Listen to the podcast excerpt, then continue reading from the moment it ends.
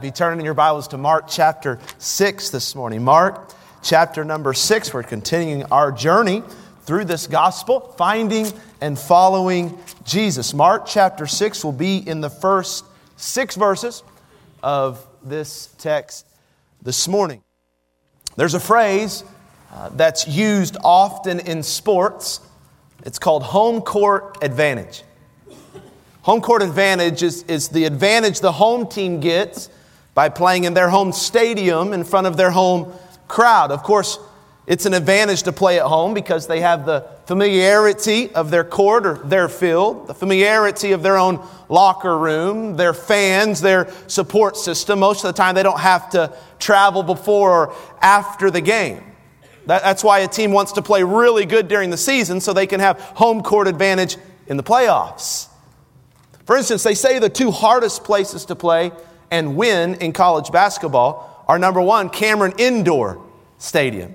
I wonder if anybody's ever been to Cameron Indoor Stadium. I've only watched games uh, from Duke University basketball on TV, but if I was an opposing team, I'd be very intimidated to play here because they're all dressed in white and blue and they're like standing right over the, the court and they're bouncing up and down the entire game. They say it's a very hard place to go in and win. Then they say Allen Fieldhouse, which is the home of the Kansas Jayhawks, which I don't personally cheer for. Um, I'll talk about my team here in just a moment. I'm saving the best for last.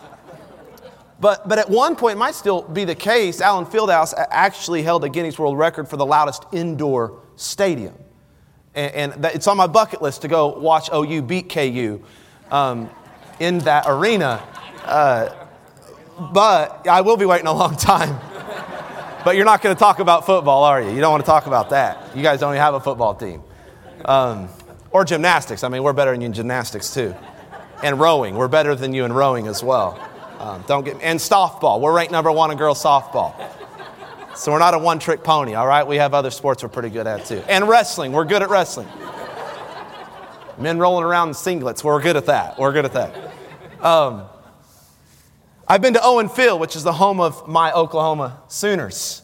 Since World War II, did you know that Oklahoma Sooners have an unbelievable win loss record at home? 347 wins and only 61 losses. That's impressive. That's impressive. Home court advantage, I'm learning, extends beyond sports, though. Um, it, it, for me, I have home court advantage when I preach at Fellowship Baptist Church. I can preach at a lot of other places and enjoy myself, but never enjoy myself as much as when I'm preaching to my church in this pulpit. There's just something about it. You could talk to a musician who plays an instrument, and I'm sure that most instrumentalists would prefer playing their instrument. Most vocalists would prefer singing on a stage that is familiar to them. Many ladies that go grocery shopping, you probably have one grocery store of choice that you like to go to. You know where everything is in that grocery store. Here's the truth everybody is more effective in the atmosphere where they are most familiar, where they're most comfortable, where they receive the most support. When we talk about the ministry of Jesus, Nazareth would have been his home court. He was born in Bethlehem, but he was raised in Nazareth. Nazareth was a small town, made Liberal Kansas look really big. Only 60 acres, probably didn't even have a stoplight. Everybody knew everybody. Jesus grew up in this small town helping the local carpenter who happened to be his dad. For 30 years, Jesus lived and worked in Nazareth. And around age 30, he started his earthly ministry, which is what we're studying in the book of Mark. Scripture tells us that when Jesus left Nazareth at age 30, he only came back to his hometown twice. And you would think that when he came home, they, they would have Main Street all decorated for a ticker tape parade to welcome back their hometown hero, the Son of God, the Messiah, the King of Kings, right? But that wasn't the case with Jesus. Just because it was his home court doesn't mean he had home court advantage. In fact, in Nazareth, Jesus had home court disadvantage. To give you an idea, the first time he went back home after leaving, he went to the local synagogue and he taught as a guest teacher. It's recorded for us in the book of Luke, chapter 4. While he was teaching, he quoted an Old Testament prophecy from the book of Isaiah about the coming Messiah. Then, to close his message, he declared, I am that Messiah. The Son of God has come, and I am the Son of God. And instead of the hometown crowd cheering and, and applauding and supporting, they got angry. I want to give you a glimpse into how they treated Jesus the first time he went home in Luke chapter 4. It says, And all they in the synagogue, when they heard these things, were filled with wrath and rose up and thrust him out of the city and led him to the brow of the hill wherein their city was built, that they might cast him down headlong. Thankfully, Jesus was fast, but he passing through the midst of them went his way. That's how they treated him the first time. Now, a year later, in Mark chapter 6, he's going to come back to Nazareth again. I don't want to, I don't want to skip past this implied point of the text. I want you to feel the magnitude of this simple act because if you went to a place and a people that tried to throw you off of a cliff, I doubt you'd go back again. But Jesus did. And Jesus didn't just come down to, to town and kind of hide away in his family's house. No, no. Jesus intentionally went back to the scene of the crime. In Mark chapter 6, a year later, he went back to the same synagogue.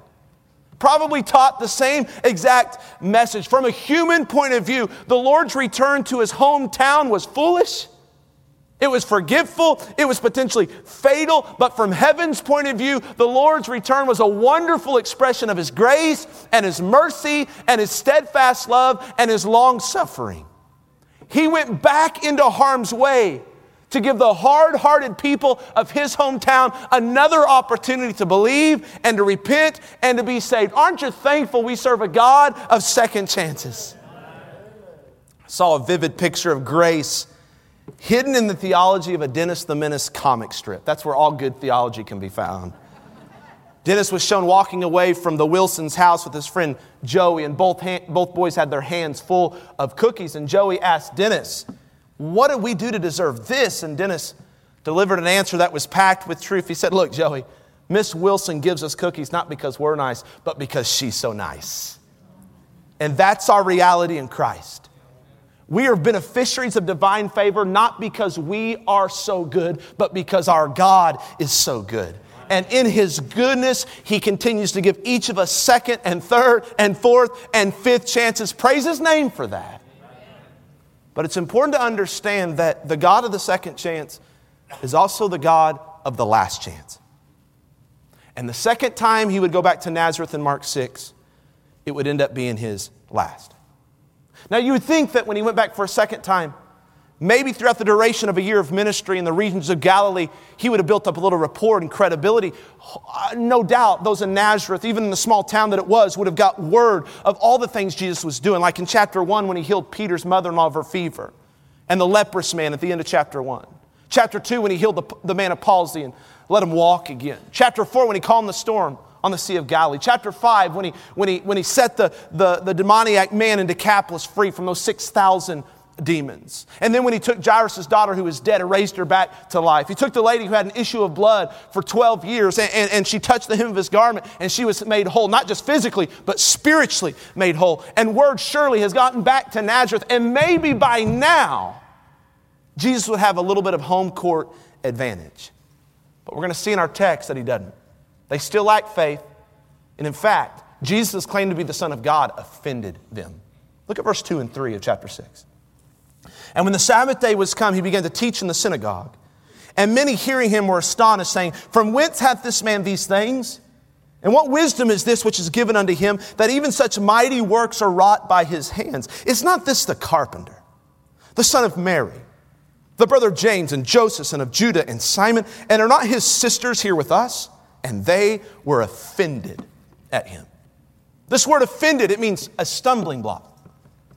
It means they were getting tripped up. There was something about Jesus that they couldn't get past. What was it? Well, it was the fact that such mighty works could be done by somebody so familiar to them. They watched him grow up. They went to school with him. They played on the playground with him. Jesus and his dad built their house. Their familiarity with Jesus discredited him from being the Messiah, at least in their eyes. Think about it like this when you were young and your parents left for the evening and they they would usually leave one of your siblings in charge. And a lot of times they would say, it's the oldest sibling that is in charge. That's the way it should be, right? But imagine that instead of leaving the oldest sibling in charge, they left your younger sister in charge. And they, yeah. And they, ex- they expected you to obey your younger sister like you would obey them. Would you struggle with that? Yeah, you would be offended by that. You'd be tripped up by that. The fact that she was your younger sister would, would, would discredit her in your eyes.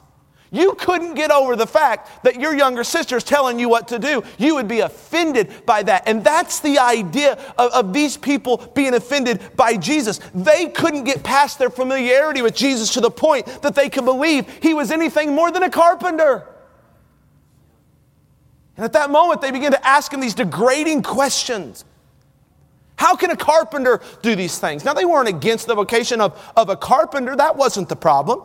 They were just perplexed by how a blue collared individual like Jesus, who didn't even attend rabbinical school, could teach the Bible with such power and authority. They asked, How can the son of Mary do these things? She was a poor girl from Nazareth, had nothing going for her. The Messiah is not going to come from her. Hey, how can Jesus do these things but yet, his sisters and brothers who are standing right over there, like James and Joseph and Judah and Simon, there's nothing special about them. How did he get all the special power?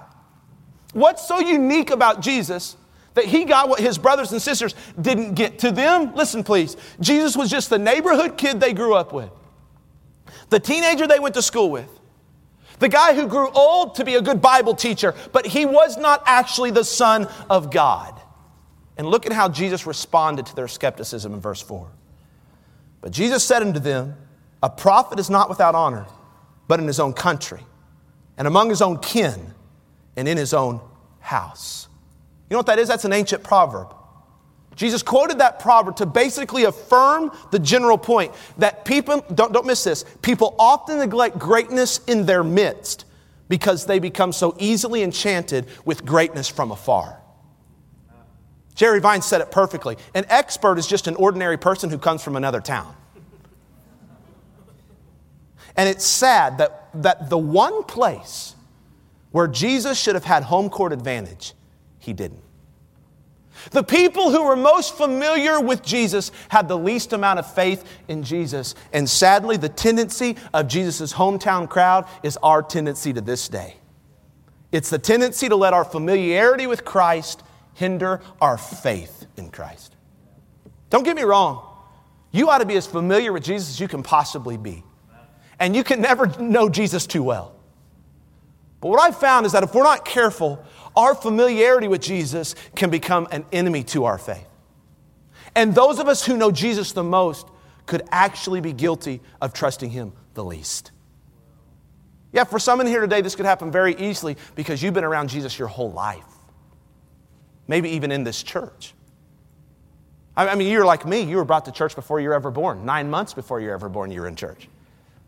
You were born and you got put in the nursery, then in, then in children's church, and Sunday school, and vacation Bible school, and youth camps.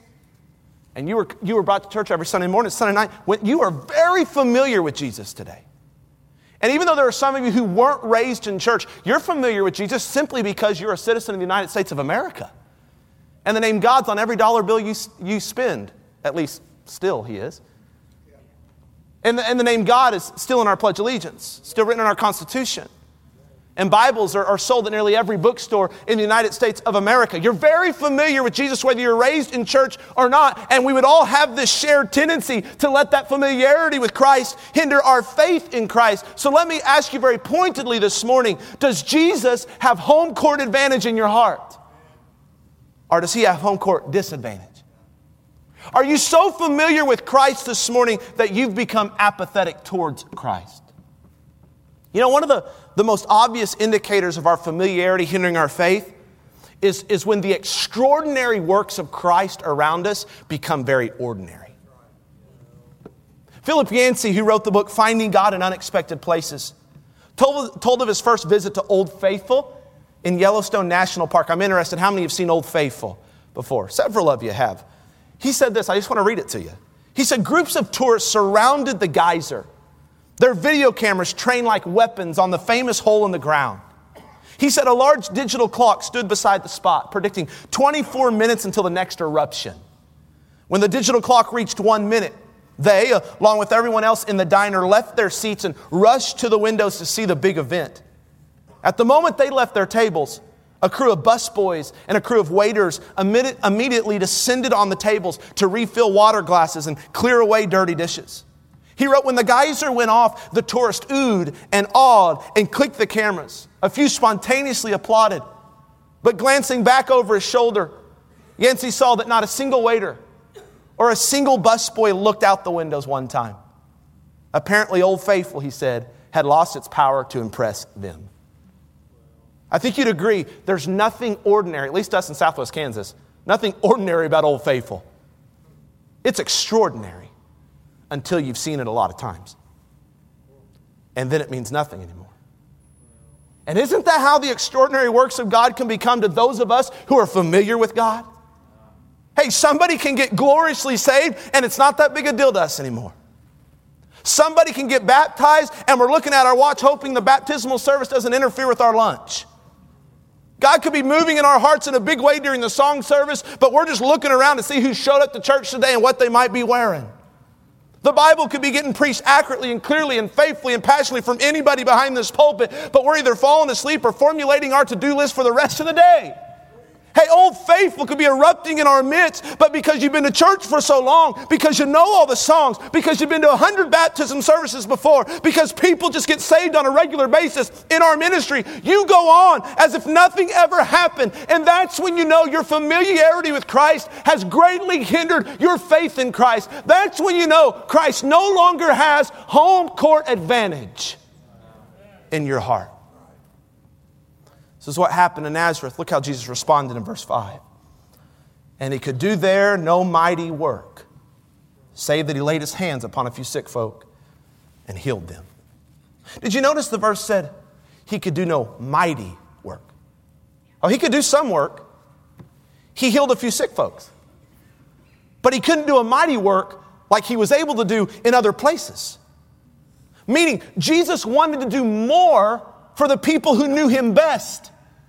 But he wouldn't because they let the familiarity hinder our faith. And that's the consequence of a lack of faith. We miss out on the mighty works of Christ. Say it this way our lack of faith in Christ will cause us to miss out on the mighty works of Christ. Would you imagine this?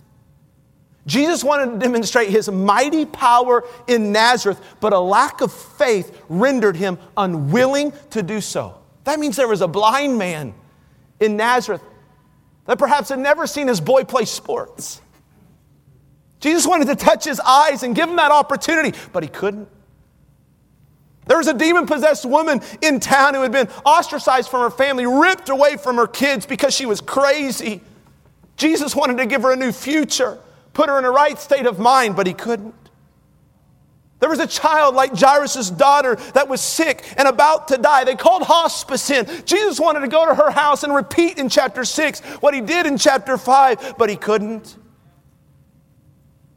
Perhaps an elderly gentleman was dropped off at the synagogue every Saturday that, couldn't walk, that he couldn't walk, he, he couldn't work, so he begged for money. His family dropped him off early in the morning, picked him up late at night, he did that every week. Jesus wanted to touch his leg so he could walk into that synagogue and hear the Old Testament preached, but he couldn't. I wonder today if there are any mighty works in our lives or in our families or in our church that God wants to do, but our lack of faith is rendering him unwilling. And I want to be clear when I say a lack of faith, I'm not just talking about a lack of mental belief. Faith is not just a state of mind, faith is a course of action. We can believe in our head all day long that God can, but it's not faith until that belief leads to a committed action. I wonder if there's a marriage in here today that God wants to heal and restore, but one or both spouses don't have the faith to forgive because forgiveness is just too risky. I wonder if there's a rebellious and wayward child that wants nothing to do with God anymore, and God wants to do a mighty work in their life, but mom and dad don't have enough faith to keep praying for his return. I wonder if there's somebody at your place of work today that God wants to use you to share the gospel with or to invite the Fellowship Baptist Church, but you don't have the faith to risk rejection or bridge that conversation. I wonder if there's a mighty work that God wants to do by means of providing for your needs and blessing you in mighty ways, but you've yet to have the faith to start putting Him first with your finances. I wonder if there's a little boy or a little girl that rode one of our bus routes this morning, and God wants to use them in a mighty way one day to be a preacher or a missionary. But God is waiting on you to have the faith to step up and give yourself to that ministry because God wants to use you to influence that little heart. I wonder if there's any mighty work in our church that we're missing out on because we don't have mighty faith in our midst. I wonder if there's some things God has not yet been able to do in Fellowship Baptist Church because we've become comfortable right where we're at. Here's the truth. In His grace, He might be doing some work in your life. He might be doing some work in your church. He might be doing some work in your home. But if we lack faith, He will not do a mighty work. It's not that He's incapable of doing mighty works, it's that our lack of faith causes Him to be unwilling. Because to Jesus, it's morally wrong to do mighty works in a place or in a life or in a family or in a church that lacks faith. Oh, your lack of faith doesn't render him all of a sudden limited. He's all powerful whether you believe it or not. But he becomes unwilling quick when you start believing he can't do it. See, I think sometimes we underestimate the power of unbelief. Are you hearing me? We talk in church all the time about the power of belief, right? If you have faith, God will honor that. And we all say amen, but we don't talk about the power of unbelief very often. Because while God honors our faith, He also dishonors our lack of faith. I'll be clear, our faith doesn't guarantee that we'll get everything we want from the Lord, but our lack of faith does guarantee that we will not get much of anything from the Lord. See, here's what we learned today from this tragic text. It's very simple, and I'm done. It's a serious warning. Those who let their familiarity with Christ hinder their faith in Christ will miss out on the mighty works of Christ. Some faith, some works. No faith, no works. Mighty faith, mighty works. It's incredibly sad to me to think that God was in the town of Nazareth in their synagogue and they still missed him. The Son of God was in their midst, yet their lack of faith caused them to miss out on what He wanted to do in their lives. It's a story told of a wealthy couple. Their son had a, a rare but life threatening disease. As they researched treatment, they discovered the only living specialist in this area of illness lived overseas. He responded to their correspondence by claiming that he could not leave his busy practice to make the trip to the United States to care for their son. You can imagine their disappointment in receiving that kind of news.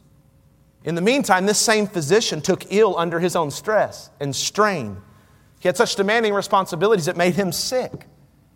So his own doctor recommended that he take a vacation, and he chose to take a vacation in America, and he chose to take a vacation in the city in America where this wealthy family was residing and where their sick son lived. He came to town discreetly, he rented an estate, he began his own recuperation. Every day, for his own health, he would take this long, casual stroll down the road and back. One particular day, there, there were a lot of clouds overhead, kind of like today in Liberal. He briefed his driver as to his route and what to do if it actually began to rain. So he, he got dropped off and he began to walk, and, and it started raining. And so he just stepped up onto a nearby porch for shelter and he waited for his driver to rescue him. As he waited, the woman of the house noticed him and she directed her housekeeper to get that bum off her porch. Reluctantly, he went to the door and said, Sir, I'm sorry, but the lady of the house has directed me to ask you off the porch before she calls the authorities. The doctor was offended, but he complied. And then he stood in the rain to wait for his driver to arrive. Soon the whole ordeal was over. The story says the doctor got so offended that he immediately packed his bags and left that city and went to another city.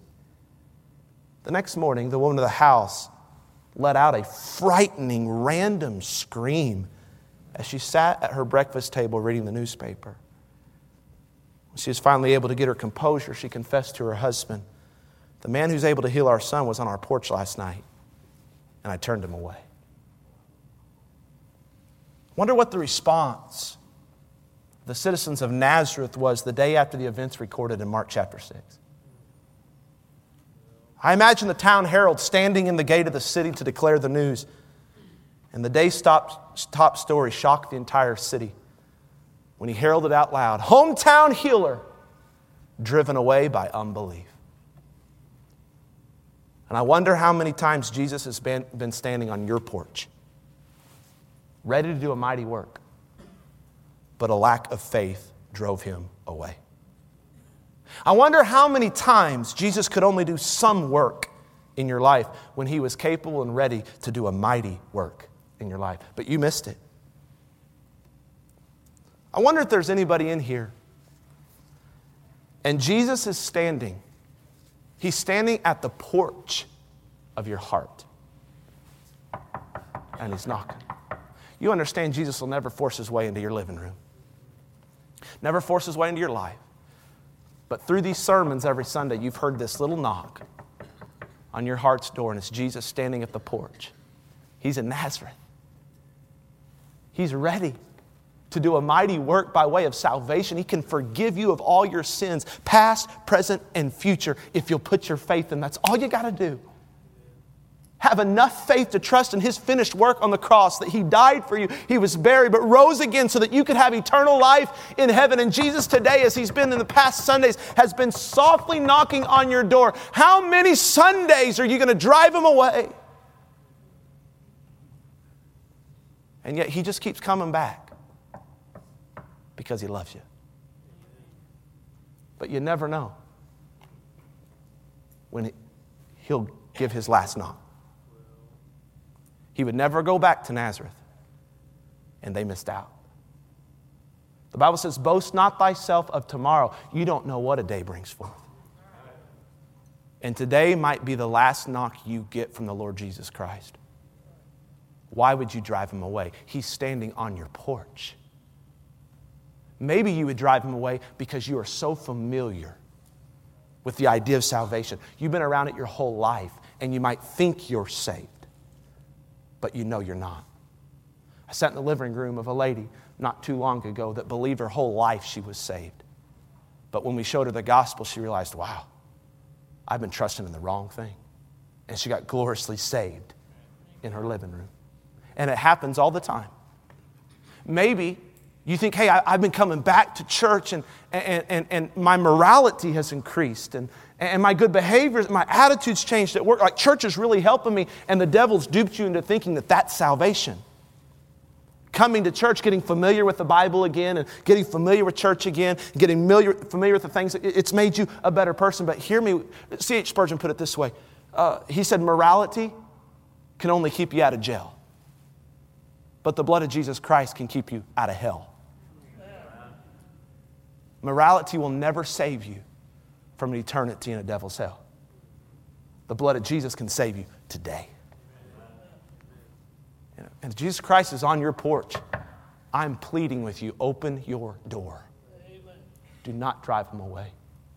Some of you, he's on the porch of your marriage today. He's on the porch of your financial setback today. He's on the porch uh, uh, of, of your need for healing today. He's on the porch ready to give you peace and joy and blessing and provision and everything that He can give you from heaven. Don't drive Him away because you get so familiar with church that now you're apathetic to what God wants to do in your life. Lord, help us. I found that when we don't give God home court advantage in our heart, He doesn't have advantage in our life. And so, your lack of faith, hear me please, it's a big deal. And it will drive the Savior away. Not because he's incapable, but because you've rendered him unwilling. God, help us today to have faith in a mighty Savior to do a mighty work. Amen? Would you stand to your feet, every head bowed and every eye closed?